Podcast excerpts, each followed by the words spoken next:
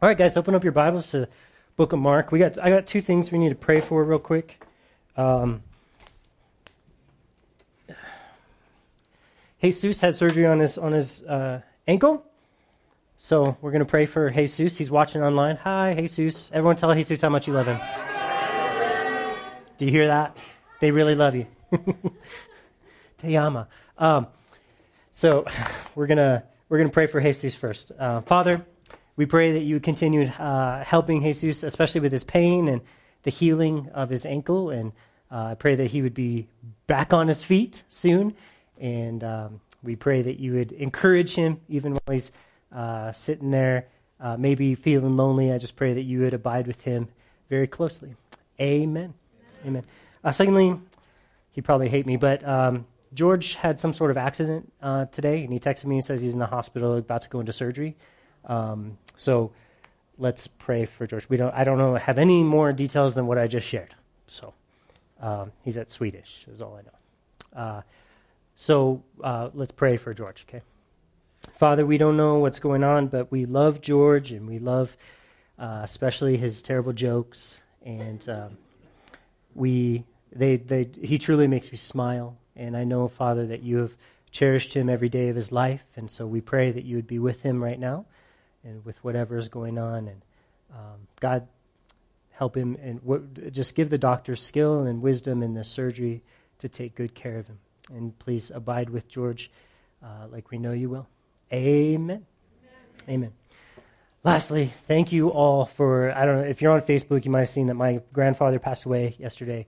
Um, so I want to just thank you all as my mom's dad. And um, uh, so just thank you all for praying for us. And uh, we. Appreciate that, and uh, we're doing good. Um, but uh, and we're very very happy he's in heaven and he's uh full of joy and dancing and um, probably doing math problems up in heaven right now because he loved he was a like a mathematician. So anyway, um, yeah, we're we're happy about that. Um, so one last prayer, if you guys would pray with me for our study today, and then we'll get into the Word of God. Father, I pray um, that you see all things, and you definitely see our hearts right now, and and um, that's pretty scary because our hearts sometimes hide some some pretty messed up stuff. And Jesus, a lot of times, um,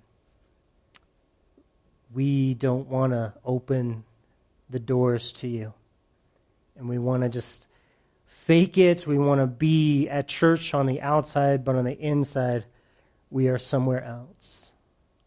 So, Father, I pray that, that you would help us to be humble before you, and you would fill us with faith, helping us to believe what your word says. In your name I pray. Amen. Amen. Today's sermon is called You Have a Dirty Heart but dirt is in parentheses. You have a dirty heart. You'll get it later, don't worry. I love my sermon titles. They're, it's my favorite thing. That's right. All right. Um, what's the heart of the issue? This is the heart of the matter. Get to the heart of it. Speak from the heart, the bottom of the heart, the whole heart close to the heart. Home is where the heart is. I got my heart on my sleeve. It's so heartfelt. Have a heart. Eat your heart out. Heart and soul, follow your heart. A heart of gold. My heart skips a beat. I know it in my heart of hearts. I know it by heart. I pour out my heart. I take it to heart. I tug at some heartstrings with a heavy heart. My heart bleeds for this. I'd say that heart is a fairly well developed concept in our culture. I said, I just looked up idioms that use the word heart on Google, and that's what it gave me. It, it seems like we're all pretty obsessed with our hearts, talking about our hearts. You know, it's pretty much all that we talk about, and it may be all that we sing about, too. You know, like total eclipse of the heart, achy, breaky heart. My heart will go on. Open your heart. Harden my heart. your cheating heart. Listen to your heart. Heartbreak Hotel. My heart has a mind of its own. You guys like those songs? Who recognized every single one of those? You are a child of the 80s, my friend. Okay. Webster defines it like this The heart is one's innermost character or, or the feelings and inclinations that, that are deep inside you. All right? And today, Jesus is going to do something very, very uncomfortable for all of you and me. He's going to cut us open, open up our chest, hold up a mirror, and show you your heart. Uh oh. That's what Chris says. Uh oh. And you are right, my friend. Uh oh, indeed. Why? Why would Jesus do such a thing? I go through a lot of trouble to make sure that nobody has access to my heart. I hide it. I protect it. Because pain in the heart is a thousand times worse than any physical pain, isn't it? And I've experienced just as much, about as much pain as I can handle in my heart. In fact, more than I can handle. So I'm actually really skittish about allowing anybody access to my heart. Does anyone else in that same boat with me? We're just, it's tough to open up, right? But my friends, a farmer does not hate his crops, he loves them. He does what's best for them. A father does not hate his ch- child, he loves them and he does what's best for them. And your heavenly bridegroom does not hate you, and he will never be careless with your heart. He loves you with all his heart, and he will always do what is best for you. And today, for some reason, it's best for us to know what kind of heart we have what did God create man of, out of on the sixth day when he, when he made man? What did he make us out of? Dirt, right? You're just a dirt bag. dirt. That's our core. That is, that is what we're made from dirt. That's our makeup. And so, this is the image that Jesus is going to use today for our hearts in the parable that we're going to study today dirt or soil or earth. And uh, all of these, these parables of this dirt is a, is, a, is a story, it's a parable about your heart. About your heart. So that's our introduction. That's what we're going to be talking about today. So let's go ahead and read some of our texts and we'll get started. Matthew chapter 4, verses Mark. Oh, geez, thank you guys. I don't know why I said Matthew. Uh, Mark chapter 4, verses 1 through 20. And he began to teach by the sea. And a great multitude was gathered to him, so that he got in a boat and sat in it on the sea, and the whole multitude was on the land facing him. Then he taught them many things by parables, and said to them in his teaching, Listen, behold, a sower went out to sow. Now, we don't use the word sower a lot of times in our culture, so what it means is a farmer going to scatter seed on the ground. And it happened, as he sowed, that some seed fell by the wayside, and birds of the air came and devoured it. Some fell on stony ground, where it did not have much earth, and immediately it sprang up, because it had no depth of earth. But when the sun was up, it was scorched, and because it had no root, it withered away. And some seed fell among the thorns, and the thorns grew up, choked it, and it yielded no crop. But other seed fell on good ground, and yielded a crop that sprang up, increased, and produced, some thirtyfold, some sixty, and some a hundred. And then he said to them, He who has ears to hear, let him hear. Insert corny joke here. I had that in my notes. Corny joke, get it? Ears to hear. Oh, so close. Okay. What does this mean? this parable, okay? Don't worry. Jesus is going to explain it all in one minute. Uh, but the first question we have is why does Jesus use parables instead of just telling people what's up? You ever wonder that? Uh, okay. Thank you for preaching my sermon, Chris. Get out. Just kidding. Why would Jesus hide the meaning of a parable, right, of this story? Well, actually, Hollywood does this all the time. Um, they've learned that people can be touched and moved by a story in their hearts. And, and since this story is about hearts, it's pretty fitting uh, that Jesus is using a parable. So, parables, they, they shoot for the heart, right? We're going to get into this in just a minute. Um, let's, let's look at how Jesus explains it, though. But when he was alone, those around him and his 12 asked him about the parable. But parable. Okay. Jesus gives a parable to the whole like community, everyone that's there, the whole world, you could say. But the meaning of the parable doesn't come to his disciples until they get alone with him. Do you see a lesson there? Okay. God will speak to you when you get alone with Him. He will reveal the things that are mysteries to you at the beginning. Okay? He said to them, To you it has been given to know the mystery of the kingdom of God, but to those who are on the outside, all things come in parables, so that seeing they may not they may see and not perceive, and hearing they may hear and not understand, lest they should turn and their sins be forgiven them. So Jesus, he, he says the reason that he uses parables is to separate people into two groups. Those who have been given something and those who are on the outside. And, and give is, a, is the language of grace.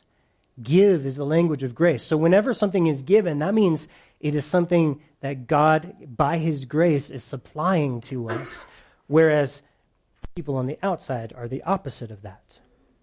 Those who have been given grace will see and perceive and hear and understand. Those who are on the outside, they will not. They might see, but it won't matter because they won't perceive it in their heart. They might hear, but they won't understand. In other words, it won't get into their heart. Always the heart. That's where Jesus is aiming always the heart. And some people claim to understand the Bible, but that never penetrates into their heart, right? We know people like that. Oh, I've read the Bible two times. Why are you such a jerk? Why, why are you so mean? Why do you not? Oh, I've read it, but obviously it hasn't gone into the heart. Even if you understood it in your mind, if it doesn't go into the heart, it doesn't matter. So parables it's funny because some people they they sit there and they they're like, well, let's see what I'm going to judge this parable. I'm going to judge the word. Of, I'm going to find out if the word of God is really right. If the word of God is really good for me, I'm, I'm going to I'm to judge this parable. I'm going to see what it has for me. And Jesus says here, that's not how this works. The parable judges you The parable. So instead of you looking and what do I see in this, the parable says, I'll tell you who you are. When you hear this parable, is it revealed to you in your heart? Do you hear the Lord's voice? If it is, then you've been given by grace the understanding. If you're like, huh, why is Jesus saying this? And Jesus' word is so confusing. It's so weird. And I don't want to follow him. I don't like him. I don't like all his rules. I don't like all this stuff. The parable, the word of God, has just judged you and said, Your heart is not ready. You're not ready. You don't have my life in you. You don't have my spirit in you. So this word of God, that's what this cool thing about parables is. Is they judge us. And that is scary, isn't it? Because I know a lot of times when I read the word of God, I feel judged. I feel worried. I feel it's scary. But again, my bridegroom, Jesus, he loves me and And when I'm actually understanding the depths of my sin and I'm actually understanding what kind of person I really am, it's God's love. And He's saying, Listen, child, you need me. And I care about you, but you need me. So, parables make this happen. If you don't want to know God and His truth, and he, um, if you want to know God and His truth, then He will reveal to you the meaning of the parable. If you don't, it'll continue to be a mystery to you. It's like the doctor. Uh, you can only, it's like, excuse me, doctor. It's like a door. You can only enter in this door by faith in your heart. And, and God can see your heart, your dirty heart, right? So, speaking of dirty hearts, let's look at the explanation of this parable that Jesus gives us, and let's find out what it means for us today, because Jesus is just going to explain it very clearly for us. And he said to them, Do you not understand this parable? How then will you understand all the parables? So Jesus is like, Okay, guys, I'm going to teach you how to understand parables. Every parable. I'm going to teach you how to understand it. But it's not a formula. There's no instruction sheet that uh, says how to understand parables. It's about your heart. That's how you'll understand every parable. It's about your heart. Your heart is going to determine if you really will hear what God is wanting you to hear, really see what God is dying for you to see. Your heart is the key. So it says here the sower sows the word. That's his first explanation and, and teaching us about this. And, and what this means is that God wants to speak to you. And he's chosen a vehicle that he will always use, and that vehicle he wants to speak to you in is called the Word. And who is the Word? Jesus, right? So it's Jesus who is so connected with the Word of God that his name is the Word of God. So, as we open the Word, his Son Jesus, these are the words of his Son, which are equal with his own words, God's own words, and which Jesus speaks to us, the words of God. This is always how God prefers to communicate to his children, is through the Word of God. Uh, that doesn't mean he doesn't, he doesn't use other methods too, like a dream or something like that. And those are, those are possible, but it will always agree in, with this word of God, okay? So, the message of God here it says is like a seed. The sower sows a seed, which is the word. And it's scattered in many ways. You know, preachers preach you the word of God. You, you read the Bible, you listen to the Bible, the radio, casual conversations, the seeds are being scattered all the time. Anytime the words of Jesus are spread out there, it is the word, the word being, the seeds being spread. And the seeds don't grow if they don't get planted into the dirt. And God's word is the same way. He desires to plant it into the dirt of our hearts. And that's what this parable is about. So check this out. Jesus is the word, like we just said, right?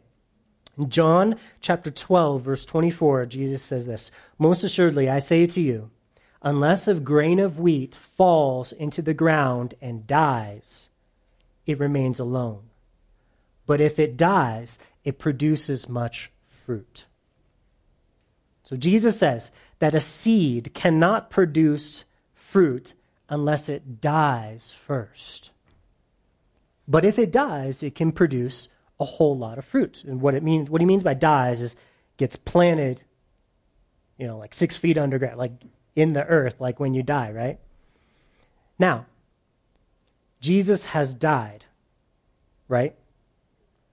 And his life is available to us to bear fruit.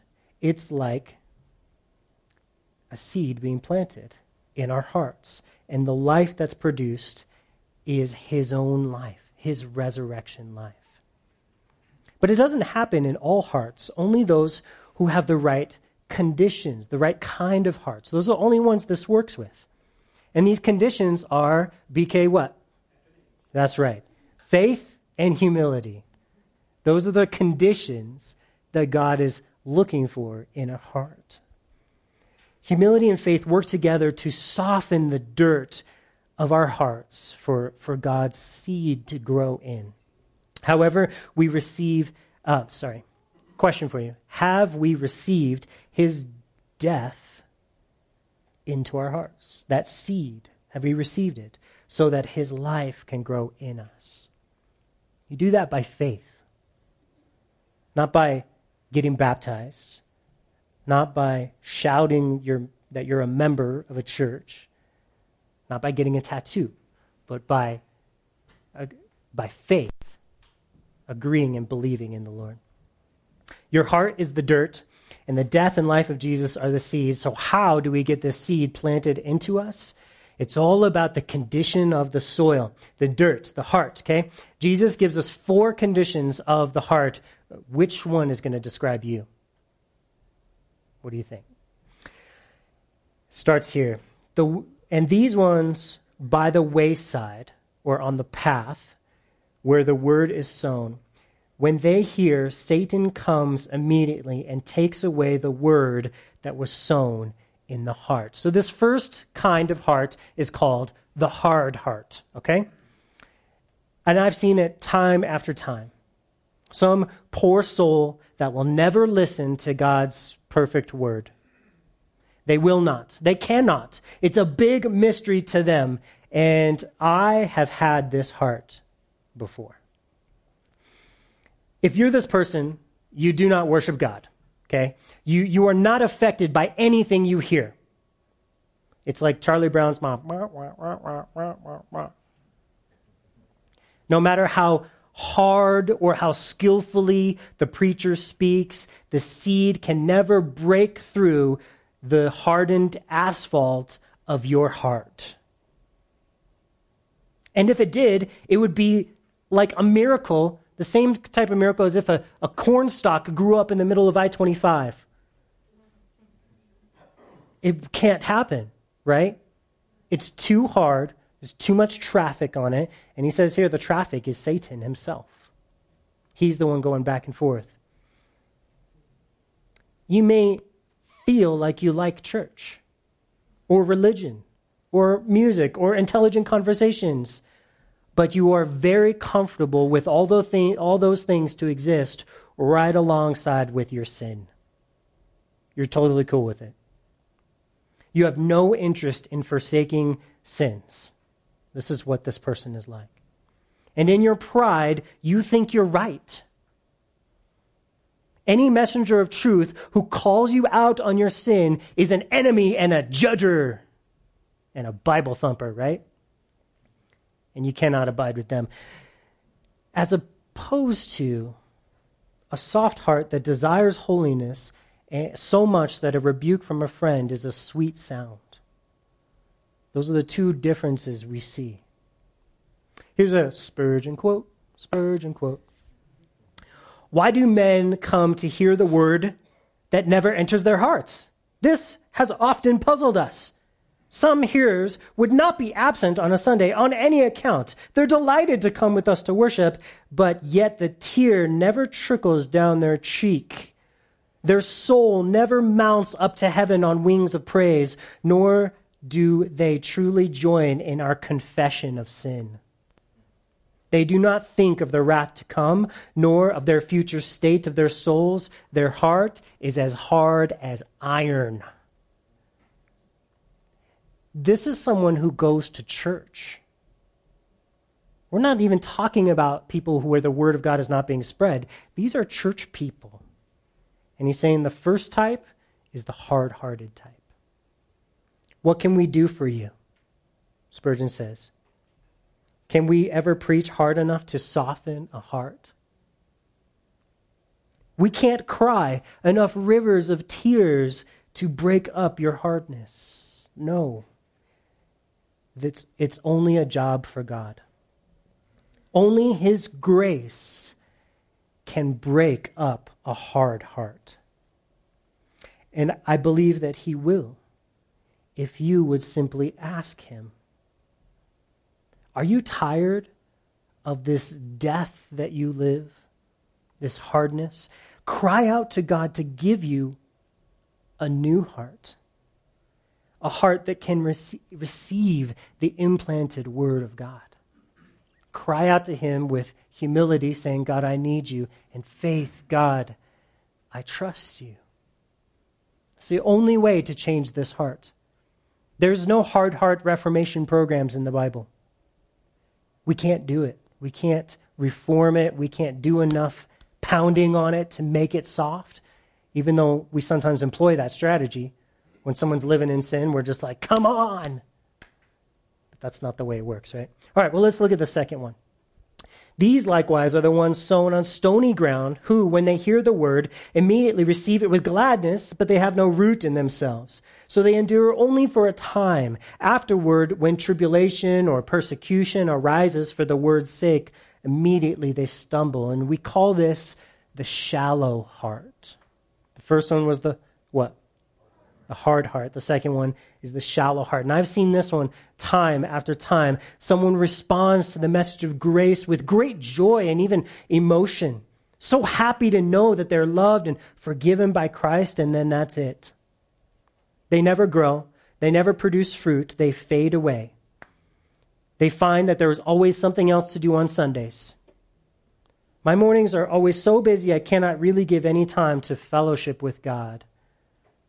I have this, I have had this heart in my life. I've had a hard heart, I've had a shallow heart. If you're this person, you say you believe. You call yourself a Christian, a Christ follower. Then things get hard and the truth comes out. You are not a Christ follower. You want it easy. You just want what is easy. And it's easy to follow Jesus when things are easy. But when hard times come and you need to have a real connection with Jesus, a real supply of his life in you, you don't have it. Because you have spent no time developing this root or this lifeline with Christ. The supply of his life in you is just gone because there's no time spent there. You shrivel and die spiritually. Isn't that a bummer? Who wants that? Old shriveled up life. And if I do your funeral, I will be forced to say, Here lies someone that could have grown, but they did not because they had no root. They produced no fruit. They thought they had the easy life, but now they have no life because a shallow heart cannot go deep into the life of God. Can I give you this depth, friends? No. Can I protect the seed so it grows in your shallow heart? No. I can't do it. But you may cry out to God for a new heart. A heart that is more than just surface and shallow, just momentary, just temporary, but then just retreats into itself when things get hard, when the sun beats down. You can pray and ask God for a heart of good soil if you will call upon the Lord. Let's look at number three. Now, these are the ones sown among thorns, and they are the ones who hear the word. And then the cares of this world, and the deceitfulness of riches, and the desire for other things entering in choke the word, and it becomes unfruitful. Let me explain that. They hear the word, they believe, they say they believe. I, I am a believer. Okay?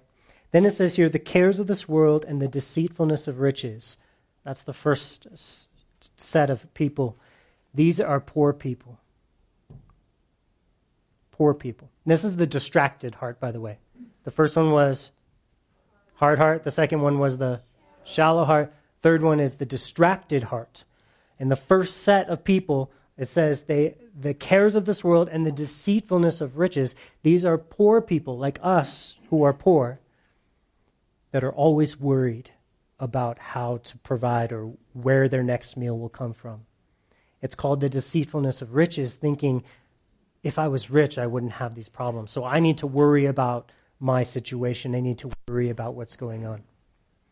God says that is the distracted heart. Then the next part, he says, and the, uh, and the desire for other things. You combine that, and that's now he's included everybody, poor people and rich people. Rich people are, always want the one other thing, right? I, I found myself this week, I was like, ooh, look at that new iPhone. hmm. And I thought about it for 10 seconds. 10 seconds I will never have back. And so my heart was distracted for those 10 seconds by something I thought I, I wanted to think about. Just, I'll never get it back. 10 seconds of my life. This is the distracted heart. And I've seen it time after time. A true believer knows the Lord and follows him on his way to a fruitful life, then they get distracted. And I have had this heart. And if you're this person, you are double minded. One foot in God's kingdom, one foot in the world's. Godly growth coming up, but also worldly plants right next to it, weeds, just right next to each other. And I think we may have many of this kind of heart in here today. Whoa, he didn't just say that.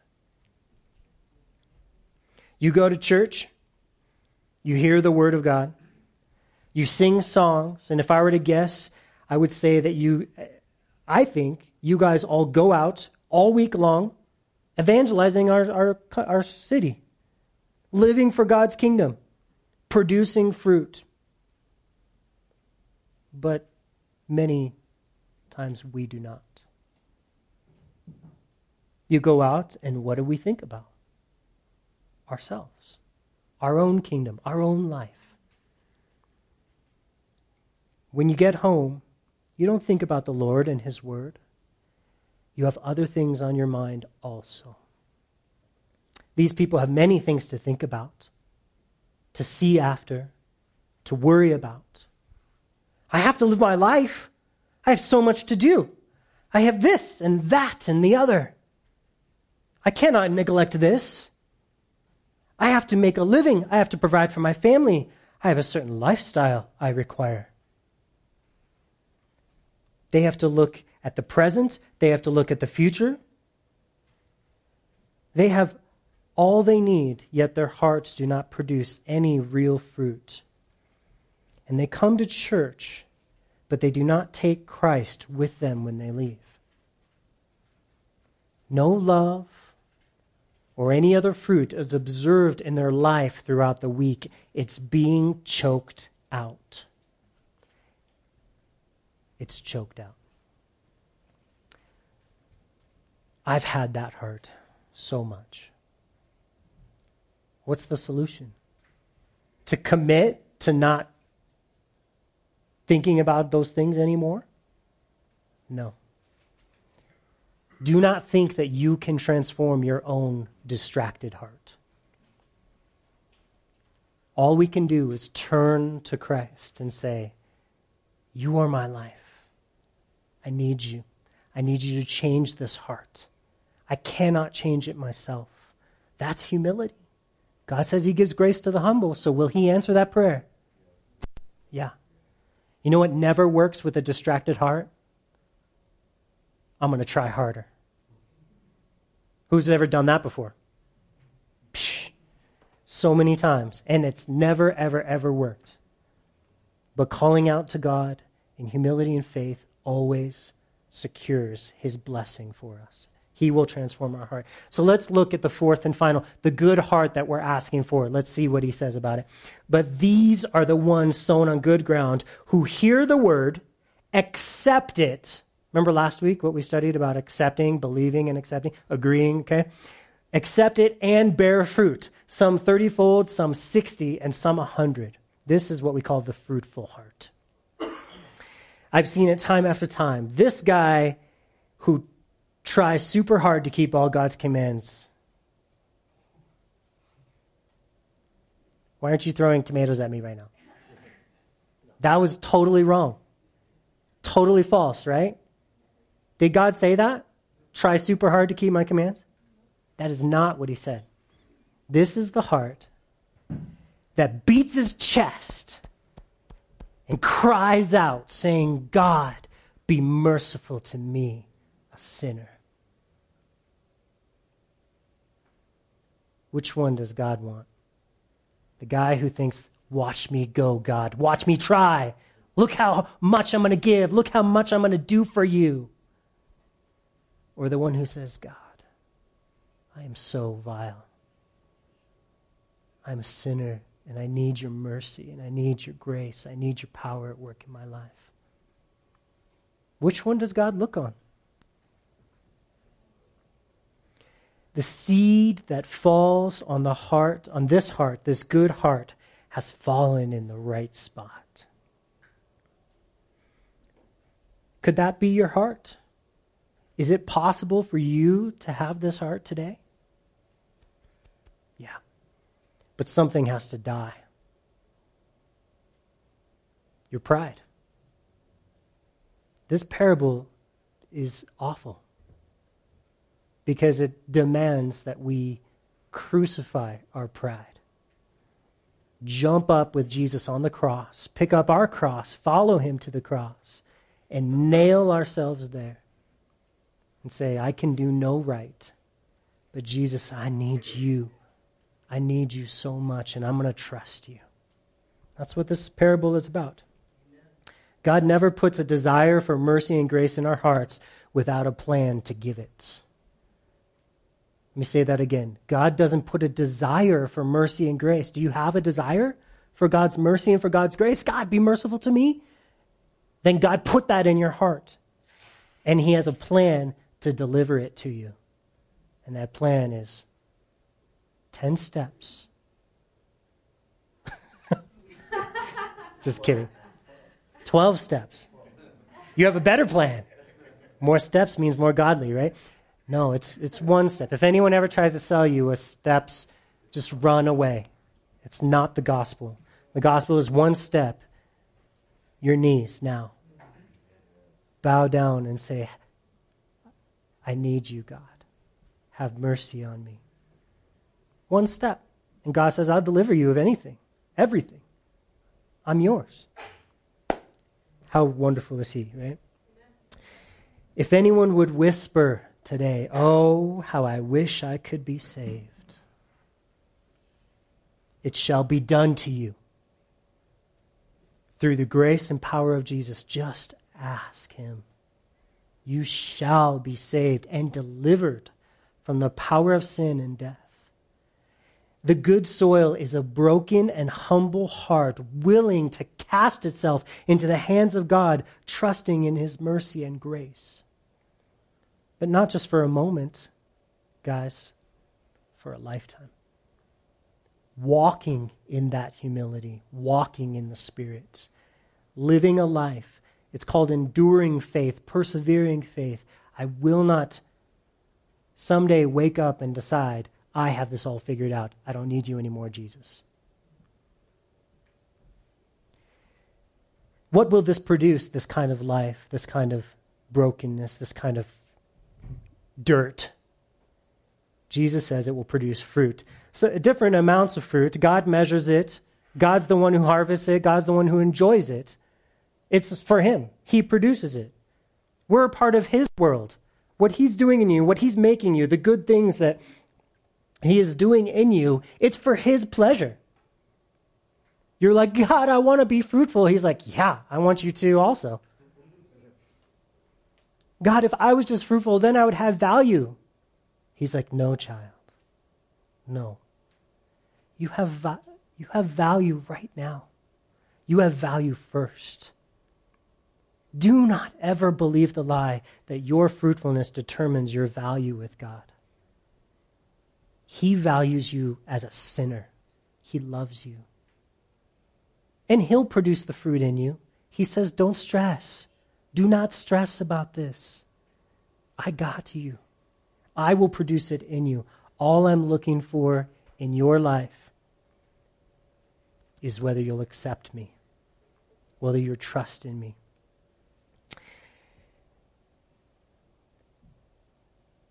So, what is this fruit that God produces that God loves so much in our lives? He produces love and joy, little babies, Sorry.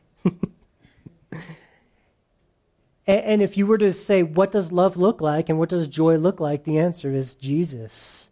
So Jesus is at work producing Jesus in you. That's the fruit that he is producing. He reproduces himself in you. And he was the most fruitful person to ever live. He produced all the fruit that God ever wanted to see in a human life. He, him. And he says, I'll do that in you. I've had each one of these hearts in my life. I've had a hard heart, I've had a shallow heart, I've had a distracted heart, and I've had a good heart. And I think sometimes in a day I have all four. I've been hard hearted and dead where the word meant nothing to me, where I didn't care about God or God's lamb, and I was so hard. And then an hour later, I was so shallow not willing to go deep with the Son of God, not willing to dive into his life daily. I've been so shallow. And an hour later, I've been so distracted, knowing God clearly, even intimately, yet choosing to set my eyes and my attention in my heart on other things. Thinking that I need to take care of these things in order to enjoy those things. It's my responsibility to do this and it's my right to enjoy that. This has never led to fruitfulness in my life. And it never will lead to fruitfulness in your life. Being responsible doesn't lead to this kind of fruitfulness. Would you all open your Bibles to Psalm 32? I'd like to read this psalm, and I'm just gonna we're just gonna highlight a couple of things. And this was from my devotions on Friday, and I really felt like this psalm just God used it to, to tie everything together that we're talking about today. So if you would look in Psalm 32, I want you to look at the last, we're going to read the whole thing, but uh, look at the last verse, verse 11. Someone stand up and read verse 11 really loud. Be glad in the Lord and rejoice, you righteous, and shout for joy, all you upright in heart. Yeah. When I read that verse, I was like, oh, God wants me to share this with you guys. Okay? Upright in heart. This is the good heart. This, the end of this psalm says this is what makes a good heart. This is what, per, this is what it looks like. And this is where we need to go if we're, if we're struggling today. How many of you felt, uh, uh, uh, don't raise your hands, because all of you will. How many of you felt just a little bit of conviction today that maybe one of these hearts described you? Okay, do raise your hands.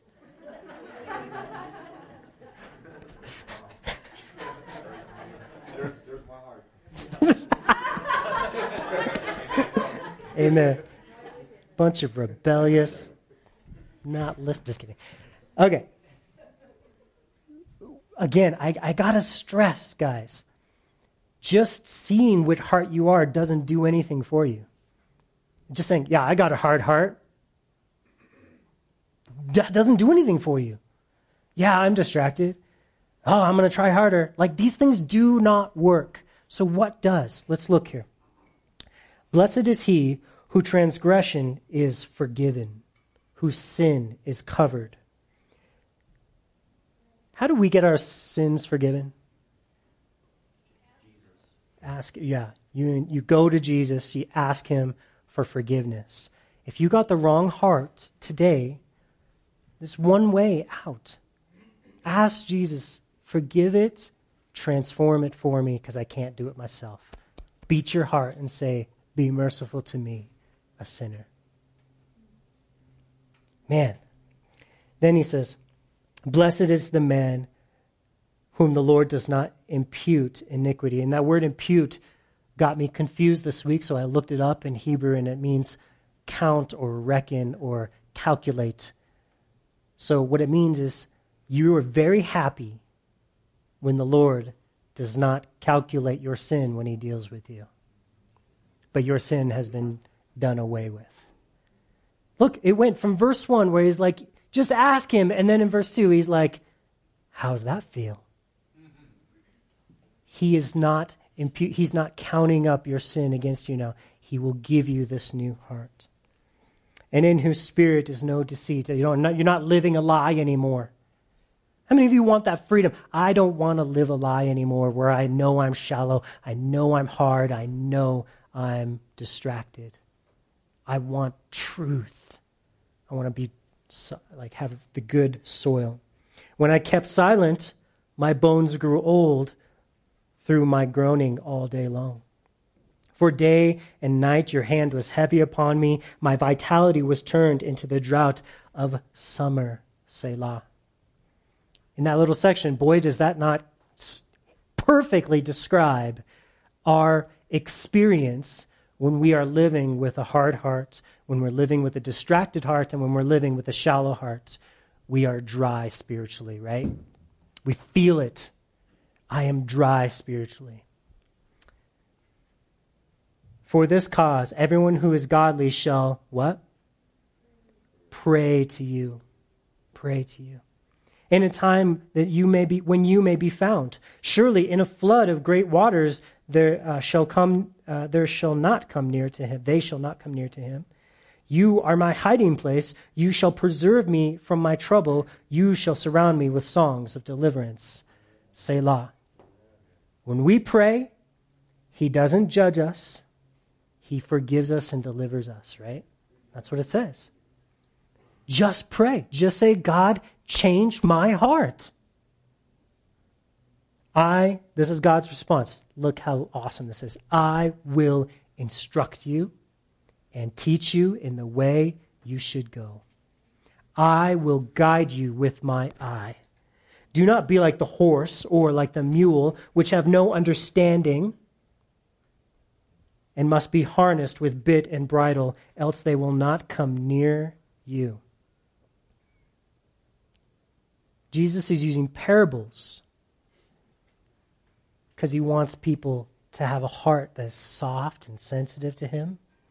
He doesn't want to use the law that's like a bit and bridle saying, You are going to come here and you are going to do this right now. Okay? That's not how Jesus says, I want to do it. He's like, I want to instruct you and guide, like a farmer cares for his plants and, and protects them and farm, I don't know, if, what's the word? Husbandry, ease them. And what's his goal? Else they will not come near to you. He's like, I am not giving you laws so that you can come near to me. That's not the purpose of the law. You, it won't work. He's like, I have a different way, my loving grace, my care for you. I will take care of this heart issue that you have. I will do it for you. And it won't be by the law, it will be by my grace. Then he says, Many sorrows shall be to the wicked, but he who trusts in the Lord, mercy shall surround him. God, be merciful to me. Yes, I will. That's God's promise. He will be merciful to you. Mercy shall surround you. And then he says, Be glad in the Lord and rejoice, you righteous, and shout for joy, all you upright in heart. Will you confess your hardness of heart to God today? Will you confess your shallowness of heart? Will you confess your distractedness of heart to God? Will you humble yourself in faith that God will make your heart right? His mercy and grace is the answer for everyone who pours out their heart in this situation. Amen? Amen. Amen. Would you all stand with me? Now, I got to point out, Jesus sat in the boat, and all the people stood to hear him teach. So next week, I'm going to get a big throne I'm going to call the boat. And just kidding.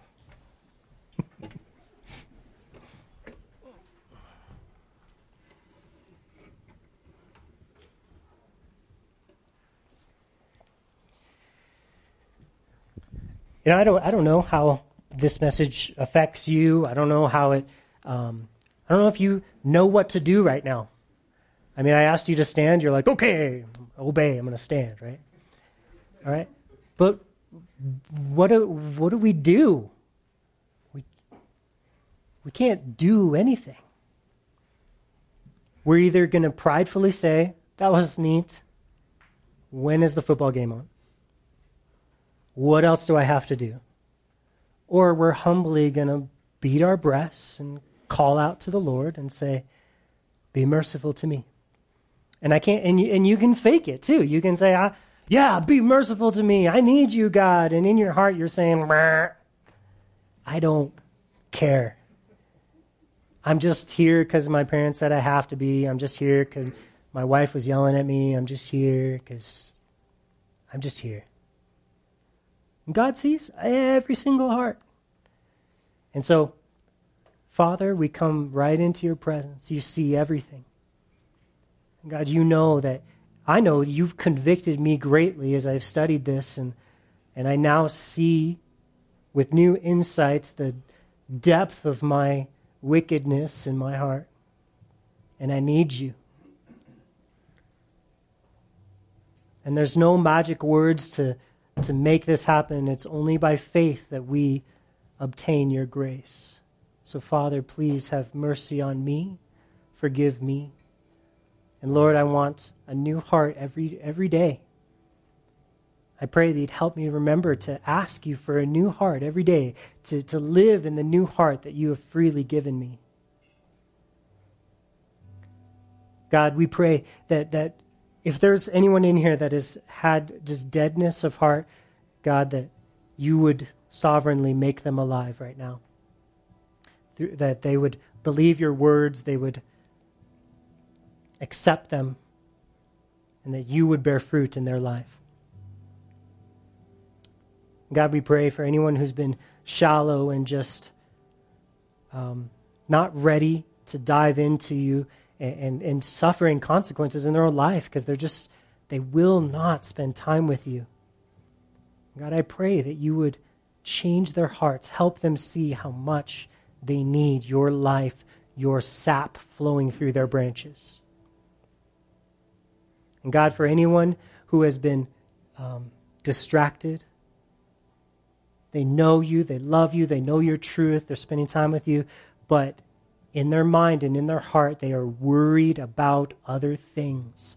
They are disobeying your command to cast every care upon you.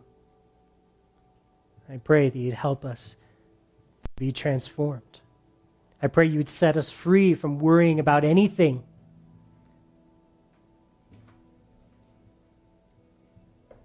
Father, we want to be fruitful for you. And we cannot do it ourselves. So we throw ourselves upon you and say, Be merciful and please use us in this dying world. Use us in our families. Use us. Give us your life. In your name we pray. Amen.